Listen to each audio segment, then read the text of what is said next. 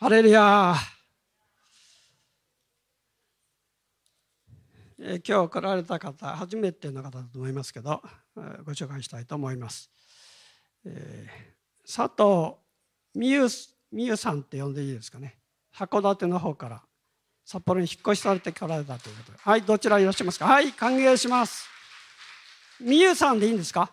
はい美優さん。はい歓迎します。それから香港から来られて、まあ、出張で来られてるんでまたお帰りになると思いますけど、えー、リュニあ違う。リュニユンリュンウィニーさんとリュンリッキーさん。はい。香港から来られた。はいいらっしゃい。はい歓迎します。なんかすすごく乾きますね。乾きませんか？私はあんまり水飲まないんですけど唇が乾いて。今日一緒に開きたい御言葉は信玄ですが、えー、まあ信玄っていうのは字がどういうふうに書くかというとちょっと持ってませんけど皆さん信玄を信玄30章しますのでちょっと信玄開いてみてほしいと思いますけど信玄の「信」という字を見ると竹冠に「針」と書きますね。竹冠に針でこれはあの針を打つのは針なんですよね。だけど昔はね金属じゃなくて竹で竹で作った針だったみたいです。で竹冠があるんですよね。だけど今はね鍼灸師って針灸師の鍼灸師の鍼は金編でしょ？今は金だからですよ。ね。ということで何を意味した？ら壺です壺に打つっていう意味なんですよ鍼灸師の鍼ね。だから、えー、いわゆる金言集とかねまた名言集それは信玄ですね。で、えー、私信玄はね結構思い出あるんですよね。えー、あの求道者の時に最初に行った教会で、えー、そこのまあ、えー、名前を言っちゃなんですけど安藤さんっていう 安藤兄弟がいてね ごっつい人ですがでその人にねあの信玄って31章あるから1日1章ずつ読んだら1か月で読め読めると。で読んでごらんって言われて読んで、ね、で私がいつも言うんですけど私の座右の銘という言葉は信玄10章22節ですよねまあそれ開かなくていいですけど、えー、そこを話すんじゃないんであのさ話さなくてあの開かなくていいんですけどでやっぱり信玄ってね結構、えー、読んで読んだんですよねその時もね。で今日信玄からお話しするんですけどでここに30章の24節から20 8節のところまで4つの動物が出てきます。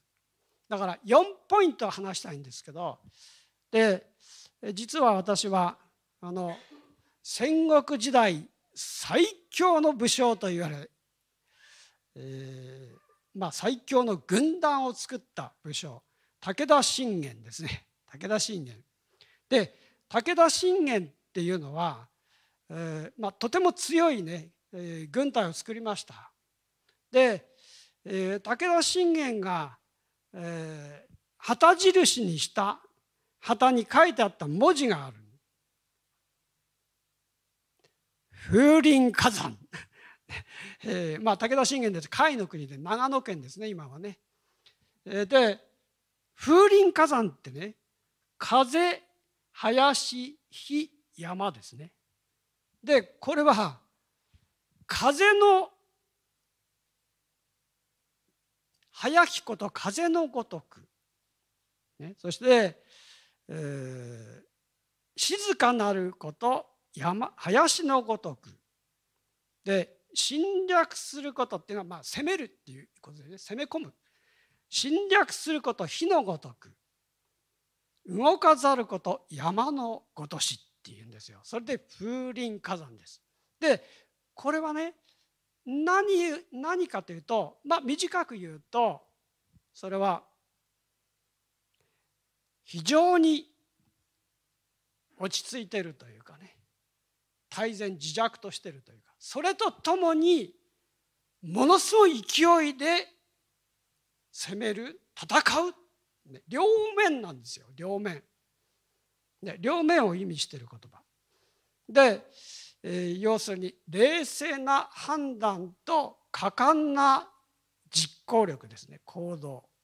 で私ねこれ私の聖書の言葉のほかに信玄10章22節のほかにこれはね私の言ってみれば座右の銘みたいなもんですね 一つのね人生の人生の中でこのことは私の心にいつもあるんですよ。ねえー、冷静な判断と果敢な行動。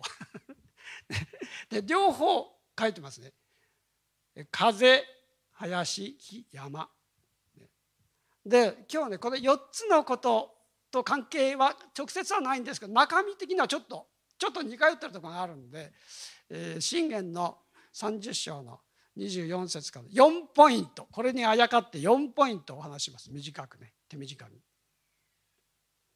信玄の30章24節から28節までまず読んでみましょう。それほど長くないので一緒に読みましょう。はい。この地上に小さなものが4つある。それは知恵者中の知恵者だ。アリの一族は力はないが、夏の間にパンを備える。岩田抜の一族は兄弟ではないが、その住処を岸壁に構えている。稲子には王はないが、隊を組んで一斉に出動する。ヤモリは手で捕まえられるが、王の宮殿に住んでいる。4つ出てきますね。動物が。でまず一つ目はねアリですねアリはまあご存知の通り、まあ、映像にするまでもないんですけどあれ？ありありふれた。まさにありふれた動物ですけど、ね、どこにでもいる。私の家のすぐ近くにもアリの巣がありますけど、えー、まあどこにでもいりますね。アリ。でこのアリっていうのは聖書は何て書いてあるかと。アリは備えるって書いてますね。つまりね冬がやってくる前に夏のうちに備えるって書いてます。餌を蓄えるわけですよ。要するにアリの巣の中にね。で、えー、皆さんねイソップ童話のアリとキリンリスの話知ってますよね。有名な話ですけど。まあイソップ童話ってね結構あの終わりはきつかったりね 残酷だったりするんですけどまあアリとキリンリスの話。あれは、えー、夏の時はね、えー、キリンリスはねキーキーキーキー泣いて要するに音楽会してると。音楽会して楽しんでるっていうね。アリは夏のうちにね一生懸命働いてね そして巣に餌を運んで溜め込むって。で冬がやってきたと。でアリはね「ありゃ大変だ」と、ね「大変だ」と。冬になっちゃったけど食べ物ないってね。そしてアリのところに行ってね食べ物くださいって言うって話ですね。だけど、えー、あの二通りあってね、えー、かわいそうだねって恵んでやるのとね、えー、ダメだよってねあなた夏のうち働かなかったからこうなっちゃったんだよって言うと二通りあるって言うんですよまあどうでもいいですけど、ね、そういうことですね。なのでアリはね備えをしたから厳しい冬にも耐えられたんだっていうことです。でこれ同じようなことが要するに書いてあるわけですこの信玄の言葉の中に。アリの一族は力はないが夏の間にパンを備えるまあ餌を食べ物を備える。っていうことです。つまりね小さな一匹一匹は何の力もない小さな動物なんだけどだけどちゃんと知恵を持って厳しい冬に備えるんだと。夏のうちから。遊ばないで。備えるんだと。これは備えをする者の知恵知恵を語ってますね。勤勉さを語ってますね。で私たちこう地上で歩む時にいろんな準備あります。例えばね結婚するって言ったら結婚の準備するでしょ、えまあ、貯金貯めないで結婚しようかっていう人もいるかもしれないけど、あの大体はね大体は貯金してねだって結婚式お金かかるしね。まだ大体準備すると思うんですよ。私も準備しました。結構ね。まあ家内もねあの貯金しながらねあのこれ嫁入り道具とかってね昔ちゃんとタンス持ってくるとかってあったからね。お互い準備すだから備え例えば結婚の備えもあるし。それからまあその前に学校行くにも備えするでしょ。受験勉強何もしないで入った、まあ、たまにいますけどのぞはほとんどねしなかったみたいな。明日明日明日ねそれでもストレストレートにちゃんとパッと入るとかね。ああぼやっとしてたとまたら違ったのね。備えをしたのね。あのやっぱ備えするわけですよ。受験勉強だって。ね。えー、やっぱりね、えー、それはいざという時の、えー、試験日のためにちゃんと。でそれ1週間2週間前から備えはしないでしょ。まず1年前2年前とかねこうやって備えをしていくわけでしょ。みんな備えがあるんですよ。例えばね新型コロナが突然起こりましたけど、えー、例えば何かのね、えー、天変地が起こるとか えー、まあそうじゃなくても台風来るとか大体分かりますか台風ね。そしたらあの家ちゃんとしっかりしてるかなとかね、え、窓とかどうなってるかなとかね。ちゃんと備えをします。あらゆる備えをします。で多分皆さんのうちにはねある程度の備蓄はあると思うんですよ。おそらくね。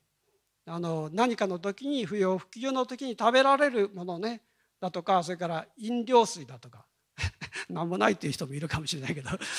いるかもしれないけど。まあ備えすると思います。いくらかのものものは備えをすると思います。だから私たちの人生の身近なところでもちゃんと備えをするんですよ私たちは。何かがあると困るっていうことだったら備えをするんです。だけど聖書はねもっと深刻なことについて語ってます。もっと深刻というか重大なことについての備えをしなさいって繰り返し言ってるんです。で私たち教会にとってクリスチャンにとって大きな大切な備えまあいくつかあると思いますがそのうち2つ言いますと1つはねそれはリバイバルの備えです教会は。リバイバルのための備えをしなければいけないいつでも。まあよくねこういうふうに言う先生もいます。えー、日本はね、えー、クリスチャン人口がね 1%, 1もないっていうんだけど0.5%とかっていう人もいますけど、まあ、ともかく1%だって全然少ないですから、ね、ヒンズの国とかあの、えー、それから中国はもっと多いですけど、えー、そういうね国々でさえも1%とかじゃないですよ。えー、あのラジャ先生からねインドのクリスチャン人口のこと前聞いたことありますけどもう5%以上ですから。だからね1%なんて本当少ないんですよ。しかも宣教の歴史は日本は長いです。韓国よりも。もっと。でそれに対して こういうふうに先生言います日本のクリスチャンはね、えー、そうそう信仰から離れるのをしっかりしてるんだと だからね1%でもすごいんだよみたいなねすごくないですそれは全然。全然すごくないですそんなもの。ね、こんなの満足してちゃダメですよ。でそれだけじゃなくてそれだけじゃなくてねこういうふうにも言います。リバイバ大リバイバルが起こって教会にドーッと来たらね教会は対応できないんだと神様はよく知ってるからねほどほどの人を送ってくれるんだみたいなねそういうとんでもない話ですよそんなのは。もしねどっと来て対応できなかったら他の教会紹介すればいいんですからもっと大きくこちょっとねここはもう200名手いっぱいですからみたいなね。300名手いっぱいですからどうぞあっちもこっちも教会ありましたら行ってください。でいいでしょそれで別に、ね、だからそういう考え方も私は間違いと言います。備えをしなければいけない。リバイバルの備えを常に。でそれは一人一人の心構えがそうであらなければいけないと同時に教会自体が備えなければいけないんです。なぜかというと神様が教会を用いて宣教しまあ一人一人のクリスチャンも用いてそうですけど宣教師そして救いの民を神の家族を集めてくださるからです。その私たちは器なんですよ教会は。だからリバイバルの備えを常にしなければいけない教会は。緩んではいけないんですそこについて。それからもう一つはねもっと深刻です。それはイエス様の再臨があるからです。聖書は何度も言ってます。一度来られて帰っていかれました。それであとはイエス様は天でずっと待ってるわけじゃないんですよ。もう一回来るんですよ。それは教会に向か教会迎えにも来ますけどこの地を裁くためです。で生産する。生産する。恵みの時代はえらく長いです。神様の憐れみによって。今も続いてます。だけど恵みの時代は永遠に続くわけじゃないんですよ。恵みの時代には任期満了があるんです。主が来られたら恵みの時代は終わります。そしてそれはただはいこれで期間満了というだけじゃなくて裁きを伴うんですよ。裁きを。この地の裁きを伴う。しかも全世界に対する神様の裁きが伴うんですだからそれに対して私たちはねわーって教会は私たちは救われたけど他どうなるんだろうそうダメなんですよそれは。ね、選ばれた者たちはその裁きに対してちゃんと対応しなければいけない。御言葉は他のところで裁きは神の教会から始まるとも書いてます。まあ今はそのことは詳しくは言いませんけどだからね本当にそうなんですよ。大きな備え私たちにとってとても大切ですね。でその備えというのは何から始まるかというと私たちの意識から始まります意識の変革から始まるんですよ私たちの意識が備えをする必要が絶対あるんだということをきちっと心に刻みつけなければいけない。意識を変えていく。その意識に変わっていく。それがまず第一にしなければいけないことです、ね、意識。意識からの備えが必要なんですよ。イエス様は御言葉を語る時に何度も言いました。弟子たちにも教えました。マタイの福音書25章のところに10人の乙女の話が出てきますね。私たちは繰り返し繰り返しそれ読みますね。であれは人事じゃないですもちろんね、えー、イスラエルの結婚式、えー、そして花嫁にに付き添っていく乙女たち10人がお友達ですね。花婿が迎えに来るから花嫁をね。そしたら、まあ、一緒にちゃんとこうエスコとしてついていく、ね、10人ので10人の乙女はちゃんと灯火を用意して待ってたわけです花婿が来るのをね。なので5人は予備の油も持ってましたね。用意してました。で5人はランプに入った油だけで予備の油を持っていなかったって。そしたら花婿がこともあろうに夜中に来たっていう。だけど夜中に来るのはあるある別にねこれは、作った話じゃなくてそでこの前ねあの聞きましたよ、えー、今でもイスラエルの結婚式ってね夕方の4時ぐらいから始まったら次の日の2時3時までやってんだそうです。でちゃんとしたプログラムがあるようなないような その時間からぞろぞろ集まってきてねそして、えー、式次第も何もないみたいなんですよ。それで、えー、お互いにね食事をし合ったりいろいろな交わったり、ね、あちらあちらの方に行ってねまた挨拶したりとそして歌ったり踊ったりしながら、えー、次の朝の2時3時までで、えー「はい終わりました」ってのもないみたいなんですよ。ほんで2時3時になったら帰ってまた帰ってくるっていうかその前にぞろぞろ抜けてくるらしいんですけど。だからまあそそういうような今の現代でもそうだとすると、まあ、ま昔も確かにね、えー、花婿もいろいろ準備あったりして遅くなったりすること あるから。それで夜中に来たってあそうなんだなと思いますけど。で、ね、夜中に来た。それで10人とも寝てたんですよね遅いからあまりにもねでパッと起きたらね花婿が来たらパッと起きたら、えー、もうランプの油が消えてしまったと。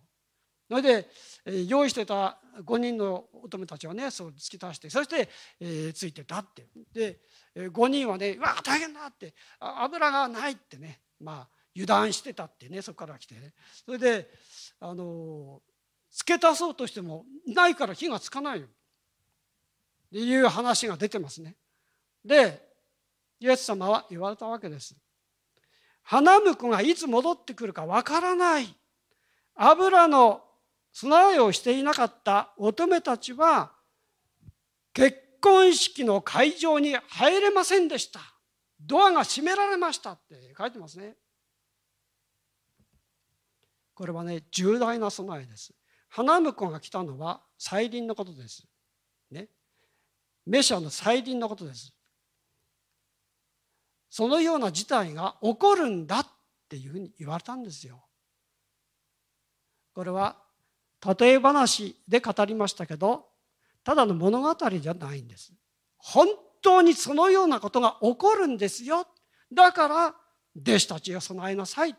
でしかもこれは語られたのは今から2000年前ですよ。その状況がずっと続いてる。いわば緊張状態がずっと、ね。えー、その緊張状態を私たちも意識しなければいけない。だって再臨はまだ来てないんですからないんですから。いつ来るかわからないわけですから。どうぞ。まずこのことから私たちは学び取りましょうね。ありの備え。小さなものでも知恵のある動物って言われてるのは備えをしてるからだって言ってるんですよ。だから備えをすることしましょう。そして2つ目です。岩だ抜きが出てきます。岩だ抜き。岩だ抜きってどんなのかというとこれこれが岩だ抜き。岩に家を作るんですよね。岸壁の家なんですよ。つまり完璧な家なんです、ね、しっかりした家を作る。これ岩だ抜き。で岩だ抜きってまあ大きさはねそんな大きくない 見たことはないですけどあのえー、岩タヌキってねリスぐらいの大きさらしいんですよ。でタヌキっていうからタヌキかと思ったらタヌキじゃないんだよ ないんだよね。タヌキほど大きくないんだよ。リスぐらいっていうことはネズミの大きいのみたいな感じのぐらいの大きさなんですよ。だけど岩岸壁に家を作っているので非常に警戒心が強いしね。それから集団で住む住むわけですこうやってね。でこの岩だぬきのことについて聖書は何て言ってるかというとこう言ってますね。岩だぬきの一族は兄弟ではないがその住処を岸壁に備えているって書いてます、ね、住処は岸壁なんです。つまりねこれは岩だぬきの堅実さです。堅実さ、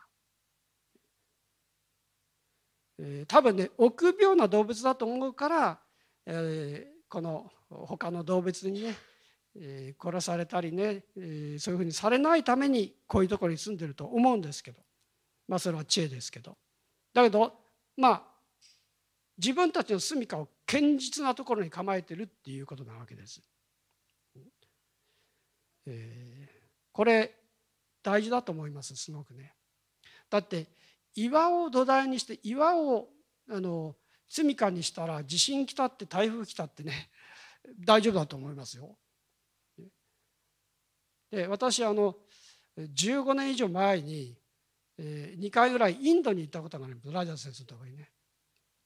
で、まあ、続けて行ったわけでね何年かおきに行きましたけどもう15年ははるかに前ですけどで、えー、インドに行った時に、えー、インドの家を作ってたのをちょうど作ってる最中のとこ見たことがあります。そしてでインドってね地震起こったらもう潰れちゃうでしょひどいことになりますよね。でそういうのが何度かね新聞載ってたりしますけどで納得しましたあこれじゃあ潰れるなってね。で日本の家ってね例えば民家であっても結構根掘りしてねそしてコンクリートを流してとかね、まあ、鉄筋でやるとかねだから、えー、まあ揺れてもね割合しっかりしているわけですよ。でインドのあの家の建て方ってまあ民家だけでなくビルディングもねもう本当にそのそのぐらいの昔はそうでしたけどもうぺちゃこなんですよ。ほんで土台もねきちっと根掘りちゃんとしてコンクリート流して土台しっかりした建て方をあんまりしてないまあラジャ先生に聞きましたそうなんだってで壁もねどうやって建てるかというと レンガを積むんですけどレンガ積んで接着剤つけてレンガ積んでっていうだけですよ。それだったら崩れるに決まってますよね。今はそういう作り方はしてないと思います。ね、多分鉄筋コンクリートで作ったりすると思うんですけど。でこれはまさに大地震来たら倒れますよね。まりしっかりした土台の上に立てないとそうなります。私あの、えー、そうね小学校中学校ぐらいの時ですかね、えー、お年を取った方は分かってると思いますけど「あのお母さんと一緒」っていうね NHK の番組があって「ブーフー」っていう 3匹の子豚っていうのをやってたことありますよね。でそれねあれあの多分聖書のね聖書からヒントを受け入れてると思うんですけどあの、えー、お兄ちゃんとねお兄ちゃんの子豚はねあの藁で作った家でね だから次男坊はねなんか木で作ったのね。で三男の一番下の子はねレンガレンガ作りの家を作ったっていう話なんですよ。それで狼が来てね狼意地悪なんですけどちょっとあの人の良い 狼良いねそういうあの狼がねそれでいじめんですよその3匹の子豚をね嫌がらせしたりねそれで、ある時ね、えー、わーっつって叫んでねそしてふわーってものすごい息吹いたら藁の実が飛んで飛んでっちゃったとでお兄ちゃん大変だってね逃げ込むんですよね弟の。で今度木の家次男坊の中にブーってやったら木の家も倒れたと。それで2人また末っ子のところに行くとレンガの家は大丈夫だったよかったよかったって話が あるんですよブーフーの話がね。でねこれってねなんか考えさせられますよねとてもね。しっかりした家しっかりした家に住むしっかりした家を生活の本拠にしているかどうかで全然違いますでしょ？で聖書は言ってますね岩たぬきの堅実さから学べって言ってるんですよ。えー、ペテロってイエス様から名前付けられました。ペテロっていうのはもともとはシモンですね、まあ、シメオン、えー、シモンっていうのは聞け聞くっていう意味ですね。耳を傾けるっていう意味ですけど。ペテロは岩でしょ？岩。ああ本当に神様はイエス様は先を見越してペテロにそういう名前を付けたなとつくづく思いますね、えー、初代教会が生まれた時にペテロは中心でした。リーダーでしたね。初代教会にリーダーになりました。でペテロは初代教会が生まれる時のメッセージをしました。あのメッセージ人の働きの2章に書いてある。本当に堂々たるメッセージでしたね。すごいメッセージでした。でそこで初代教会は生まれていったんですよ。ペンテコステの精霊降臨がもちろんあってね驚くべき宮座が神様がなさった宮座が起こってそして初代教会が生まれていってそしてその初代教会のいわば街道の剣道のメッセージみたいなもんですねペテロがしましたね。でペテロはその最初の教会の基盤になった岩のような存在確かになりましたね。そうです。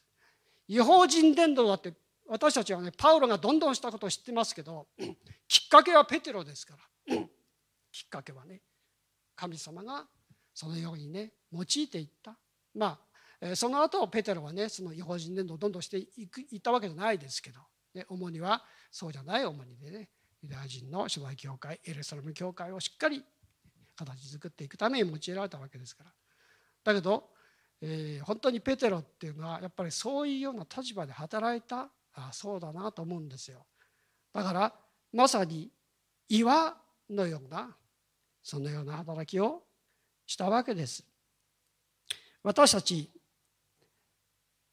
この教会のあるいは私たち一人一人のクリスチャンの信仰の土台というものをしっかりした土台の上に立てていかなければいけない。でその一番の土台は揺るぎない土台はやっぱり神の御言葉です。神の御言葉。いつでも神様の御言葉に立ち返っていくということを繰り返し私たちはしなければいけない。常識に振り回されたりねあるいは世の中の風潮や流行に振り回されたりするような生き方をすると私たちの土台ってねしっかりしたものにならないんですよね。やっぱり神様の御言葉にいつも立ち返って神様の御言葉を土台作りとしていくような歩み方をしていかなければ周りに振り回されて本当に神様を信じていない人と同じように右往左往してしまうんです。私たちは弱いですから。だからね自分たちの土台教会の土台を神の御言葉にちゃんと置く。何があっても教会は神の御言葉の上に土台を置く。そのことをしなければいけない。それが確実堅実堅固ですね。そのことをこの岩田抜は教えてると思うんです。ね 岩田抜はね。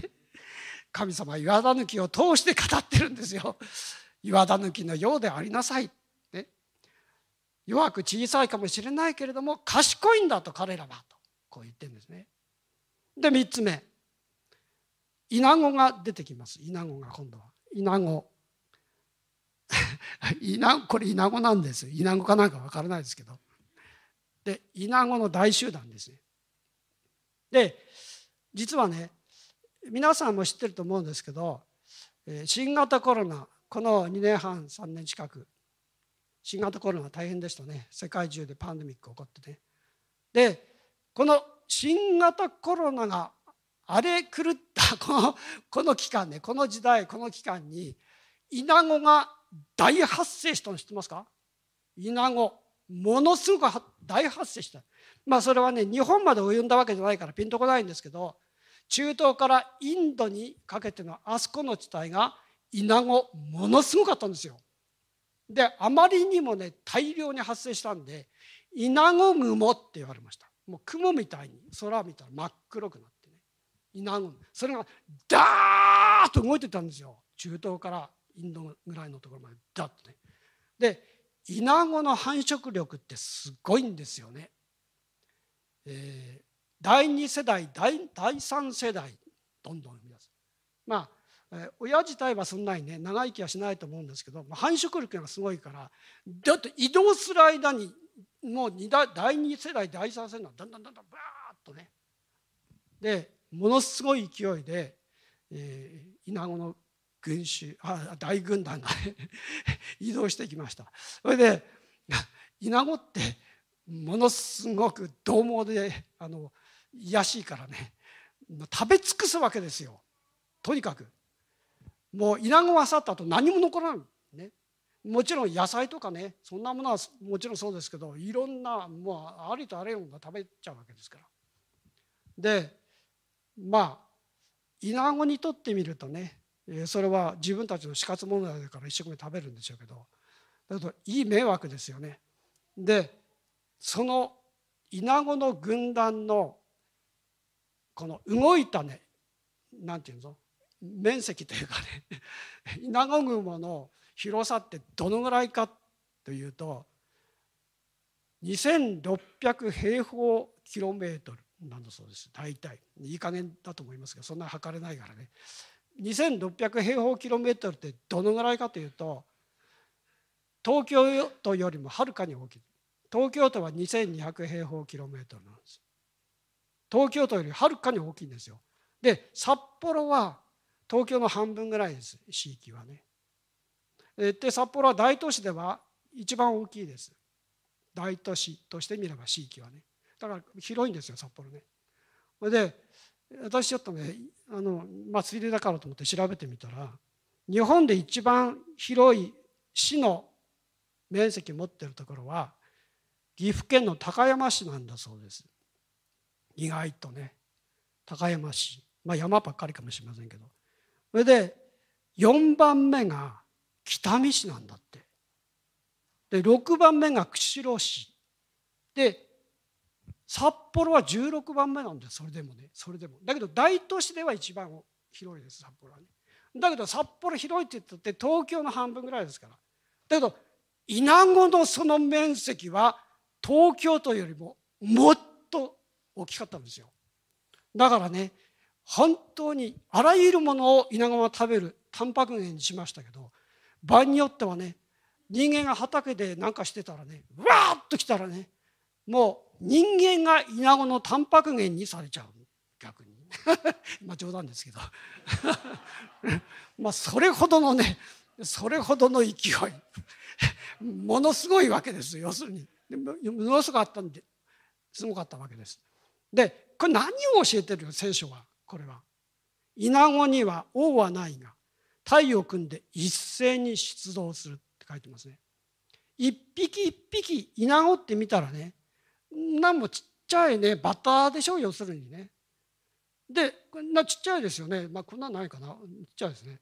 であの日本でも長野県とかね群馬県行ったらイナゴの佃煮ありますか？ら食べますよね。まあ今はあの札幌でも買えると思いますスーパーでね。私も食べたことあります硬いんだね タンパク源に。ね、でえー、まあああいうところはね内陸ですから海ないからねあの魚取ってカルシウムが補給できないのであのイナゴを食べたんですよ。そういうこともある。まあともかく、えー、まあそういう本当にちっちゃなただの虫ですね。だけどそれが集団になったらものすごい力を発揮するって言ってるその団結力たるやそれから破壊力もすごい支配力というかすごいですね。でこれに習えって言ってる 習いなさいと何を習うか。団結力ですね。それから統治力というか支配力。習えって言ってるんです。私思いますけど一人一人のクリスチャンってね本当に弱く優しい存在だと思うんです。聞かない人もいるけど、ね、弱く優しい存在だと思うんですよ。一人一人のねクリスチャンってね。だけどねこの一人一人のクリスチャンが集まって一つになったこの集団は何て呼ばれるかというとキリストの体です。キリストの体。それはね強大な力を持つんですよ。神様が教会に対して抱いている思いっていうのはねそれは大きく2つありますと思います。一つは何かというとこの地上で最も神様が愛している存在です。それが教会です。だって神様の家族にしてくださったんですから私たちは神様の家族なんですだから大切にするのは当たり前私たちが家族を大切にするように神様も神の家族である教会を大事にします一番大事にします。そして2つ目は何かというと神様の最高の期待が教会にあります。宣教を述べ伝えていくその地上において働きをするそれを教会に託しました神様は。イエス様は大宣教命令を私たちに与えてね全世界に出て行って全ての作られたものに福音を述べ伝えなさいって言われましたね。託したんです。イエス様は天に帰って行かれてねやがて来るまで教会にそれを託しました。だから教会というのはそれは一人一人のクリスチャン見たらちっちゃく弱いですけどだけどそれが団結したらキリストの体になるから。だから神様が最も愛してるんです。もうこよなく愛してる。そしてもう一つは最高に期待してるんですよ。教会に対して。それが教会です。だから教会は一つであらなければいけない。いつでも。いつでも一つにまとまっていなければいけない。そうです。コロナの期間ねとても震われました。教会自体が。だから1万人規模の教会であっても亡くなった教会がいくつかあると聞きましたね私たちは。ね。えー、教会堂に集まって礼拝を捧げられない。それはそういうような減点の時もあったでしょ。この教会でもね一番長い時で4週間ぐらいみんな集まって礼拝できない時がありました。インターネットで礼拝したこともだけどね私たちはね牧師たちは常に言ってきました。教会は集められたところだからエクレシアだから基本的に集まって礼拝しなければいけないんです。暫定的にキューバしのぎでねインターネット礼拝していてもそれがずっとついてはいけないって言ってきましたずっと。だからここの教会はそういうふうなちゃんと考え方で、えー、集まって礼拝し続けてきました、だから守られて保たれてるんですよ。1万人規模の教会であってもそれをしないであインターネット礼拝したらねどこでも誰でもできるからそれから、えー、もっと大きい教会はねえー、車で乗りつけてきて車で大きな画面で見ながら礼拝するとかっていうのも私は聞きましたよ。でどうします？そういう教会多分ねほとんど教会に対する所属感が薄れてきますよだんだん。バラバラになっちゃいます。だから1万人規模の教会でも潰れたっていう教会がいくつかあるっていうふうに実際起こってたわけですよこのコロナの時に。ね、どうぞそのことをね心に留めていきましょうね。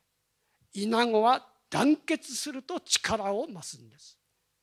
そして支配力統治力も大きくなってきます。つまりそれは宣教です私たちにとってみると。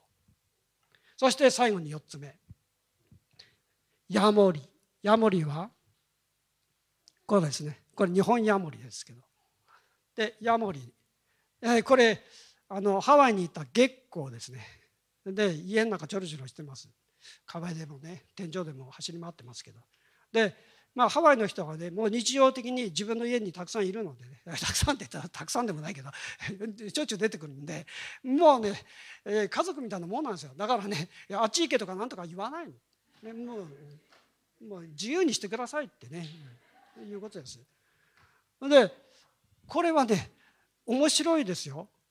ヤモリってどういうふうに書くかというと家を守るって書くんだ日本語で言うと。家を守る。や森でイモリってどう書くかというと井戸の井に守るって書きます。つまりね水田です。田んぼとかいるとこ。だからタモリでいいんじゃないかと思うけど。まあそうじゃないんだ。イモリイモリのね。イモリなんですけど。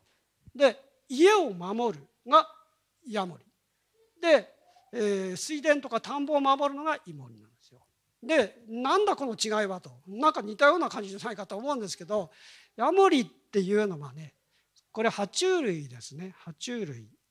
でイモリの方は両生類です。両生類。だから水のあるところじゃないと生きられないのイモリはね。ヤモリはカラカラのところでも生きるんですけど、ね、虫取って食べたりねでここに書いてあるのはヤモリですね。まあ爬虫類のヤモリのことを言っています。でそれは家に住み着きますって言ってますね。家に住み着きます。これが特徴。で手で捕まえられるが王の宮殿に住んでいるって書いてます。ヤモリはね。王の宮殿に住んでるんですよ。だから王の宮殿の住人だって言ってるんです。で王は追っ払わないんってね。もう住まいにしてるのはいいですよと。もう家族みたいなもんですよ。みたいです。話ですね。でこれはね何を意味してるかというとこれはヤモリの身分です身分立場です。ヤモリの立場がそういう立場だっていうことなんですよ。でそれをね私たちに適用してみるとそれは神の子供の立場私たちは神の家族なんで神の子供の立場を言ってんですよ。立場身分を言ってる。ええー、すごいでしょ？私たちは神の家神の家族神の子供なの。子供ということはそれはまだは神様の王女様なんですよ。王女様。王女様。だんだん見えてくるでしょ？王女様にね。で中村兄弟は神様の王子様なんですよ。王子様に見えてくるだんだんねそうそう。ですごいと思いませんか？私たち一人一人はね神の王女であり王子なんですよ。でもちろん私たちがねいいとこあってそうなったんだ神様がそれをくださったのその立場身分を。すごい恵みですねこれは。で私たちはねそういう意味では絶対卑屈にならないようにしましょう。私なんかとかねだから謙遜で言うのはいいんだけど謙遜じゃなくて卑屈で卑屈になって言っちゃいけません。だって私たちは何を隠そう神の王子であり王女なんだから。ね、今この地上で私たちが生きてるのはねそれは仮の姿です。まあ言ってみればお忍びなんですよね私たちはね。神の王子であり王女なんだけどお忍びでこの地上を過ごして歩んでいるっていう、ね、いうことなんですから。だからねもっと私たちのアイデンティティっていうものをしっかり見なければいけないね。私たちがそれを自分はこうだって言ってるんだ神様がそうだっていうふうに私たちに扱ってくださってるんですからだからもっとね、え、1%もそんな関係なくてね本当にもっと誇りを持って私たちが持つ誇りは神様が誇りを持つ与えられるにふさわしい方だから誇りを持つんですよ。自分たちの何かのいいところで誇りを持つんじゃなくて私たちのお父さんがそういう方だから誇りを持つことができるんですよ。でその子供だからこれ重大だと思いませんか？とても大事だと思いませんか？こういう意識を持つっていうことは。今日ね4つのことをちょっと長く話しましたけどどうぞ心に留めましょう。ね、ありの備えが必要そして2つ目に岩だ抜きのような堅固さ堅実さそういうものを土台に置いた生き方をする。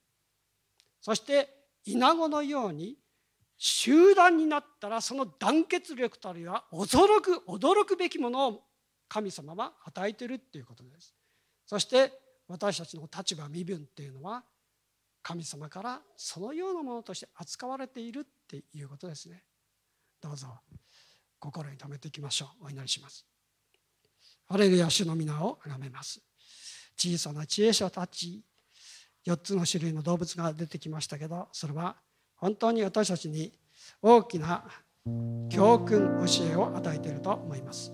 どうぞしっかり心に留めてそして神様の期待されている御業をなさせ続けていただけるようにどうぞ導いてください。イエス様の名前を通して感謝してお祈りします。アメン。